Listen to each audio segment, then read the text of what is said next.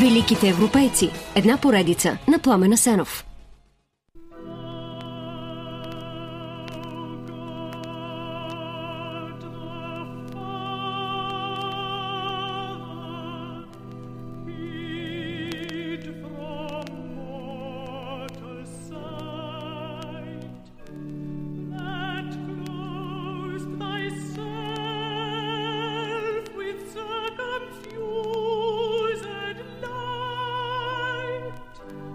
По-добре господар в ада, отколкото слуга в рая, казва Сатана в Изгубения рай, епичната поема на Джон Милтън, която го прави звезда на литературния небосклон.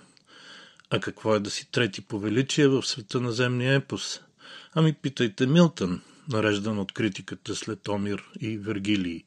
Общото е умението да обвият в величествено слово интересна история, да я превърнат в феномен за човека и духовно наследство за човечеството.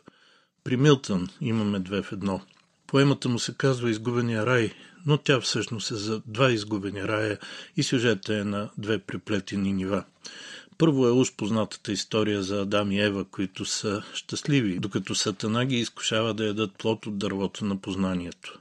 Тогава те усещат тежестта на греха, виждат, че секса им не е невинен, опитват да излъжат Бог, изобщо държат се като хора. Затова Бог ги наказва с вечни мъки на земята и праща архангел Михаил да ги изгони от рая. Но Михаил първо им прави библейска прожекция, показва им греховете на хората до потопа, а накрая намеква, че спасение ще има чрез Месия. Тази история обаче не може да се отдели от другата – небесния бунт на част от ангелите, водени от Сатана. Бог за три дни ги разбива и ги изхвърля от вечното блаженство в вечното страдание. Действието на изгубения рай започва с сцена, как Сатана и ангелите му са сред огнено езеро на дъното на Ада, но се съвземат и кроят планове за война с Бог. Велзевул предлага да започнат с любимите му чеда – Адам и Ева. Сатана се явява на Ева като змия. Обяснява, че може да говори, защото е яла плод от дървото на познанието и че Бог го забранява, за да изпита коража на човеците. Ева хапва от плода и признава на Адам. Той е ужасен, но толкова си пада по нея, че споделя греха, за да останат заедно. Когато усещат ефекта на вкусния плод, обаче двамата се разкаиват. Докато падналите ангели, начало с Сатана, не се разкаиват, от тук и голямата разлика. За едните има спасение, за другите не. Но има ли спасение за самия Милтън? Да, той е религиозен човек, макар с някои смущаващи теологични виждания, а и се бори срещу църковните епископи но отговора зависи не от религиозна, а от литературна преценка. Според Уилям Блейк, причината, поради която Милтън се чувства окован, когато пише за ангелите и Бог, и свободен, когато пише за Сатана и за Ада, е, че той е истински поет и принадлежи на дявола, без да го знае. Не това обаче е в основата на факта, че изгубения рай, която прави голям бум с появата си през 1667, постепенно остава в периферията и днес се изучава предимно в академичните среди. Няколко са причините. Първата е политическа. Милтън е републиканец, живее през 17 век, когато Кромуел обезглавява Чарлз I и Англия стига до диктатура – Милтън работи за Кромуел, пише памфлети в защита на режима и оправдава убийството на краля. Затова след реставрацията името му е изтикано в сенките, а и до сега често го оценяват не толкова по литературните му достоинства, колкото по политическите му позиции. Втората причина е характера на текста. Милтън е родит, знае десетина езика, пише поезия на поне три, изчела всички книги от древността, развива сложни въпроси, от развод през научни открития до теологически тънкости. Правят ли ангелите секс, ядат ли, пръцкат ли? За широката публика е все по-трудно да смели енциклопедичния Милтън. И третата причина са особеностите на езика и поетичната му концепция – чрез петостъпния неримован ямб в изгубения рай, той пръв въвежда английската поезия в класическия формат на античната, критикуване и за волностите, които си позволява в метриката и за неологизмите си, най-често думи от староанглийски език, който също знаем. Be gone,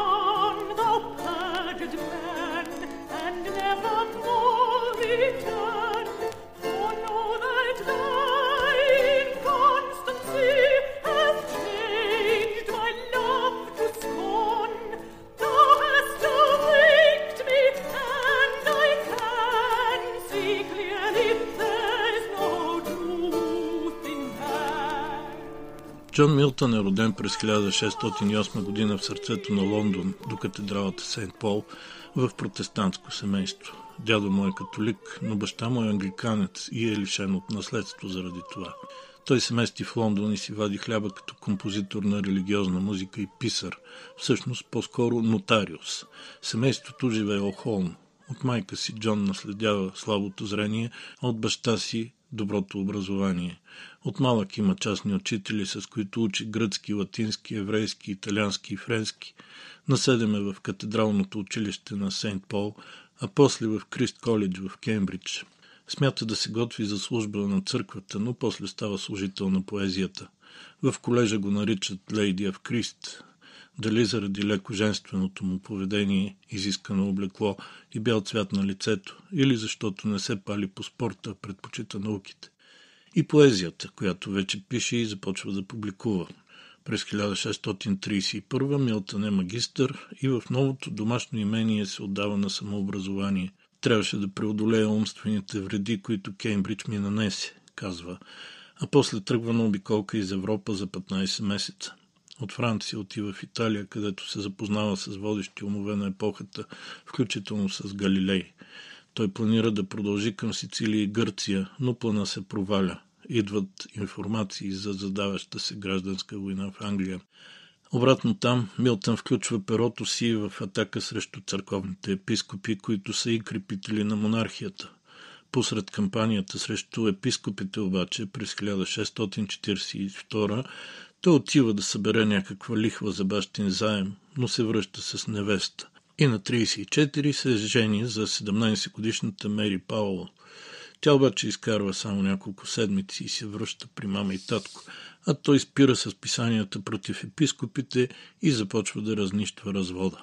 След три години обаче Мери се връща при Джон и му ражда три дъщери. Милтън подкрепя Кромуел – но повече държи на принципите си и когато републиканския парламент затяга цензурата, той пише Ареопагитика, реч в защита на свободата на словото и текст, който застава в основата на първата поправка на Конституцията на Съединените щати. Милтън защитава убийството на краля и личния режим на Кромуел, работи като държавен секретар по кореспонденцията и дори изпълнява ролята на цензор, която иначе като мислител отрича. Междувременно зрението му отслабва. През 1652 той вече е напълно сляп и диктува текстовете си. Да, още не се е превърнал в слепия омер на 17 век, но вече е на път. През 1658 Кромуел умира, а след две години преходен период се възстановява монархията. Милтън през това време се крие у приятели. Излиза, когато е дадена обща амнистия, но въпреки това е арестуван. Новия монарх обаче го пуска, а той захваща делото на живота си, изгубения рай, възвърнатия рай и Самсон, агонистът, трите епични поеми, които диктува и които го обесмъртяват.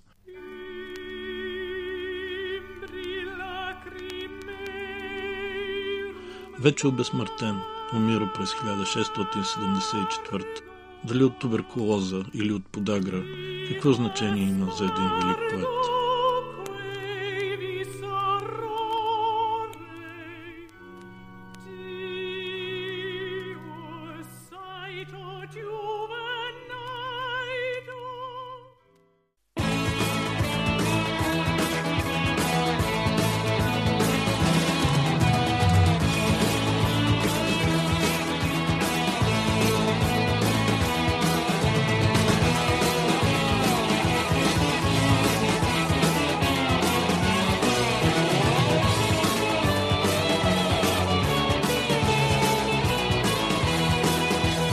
Великите европейци. Една поредица на Пламена Сенов.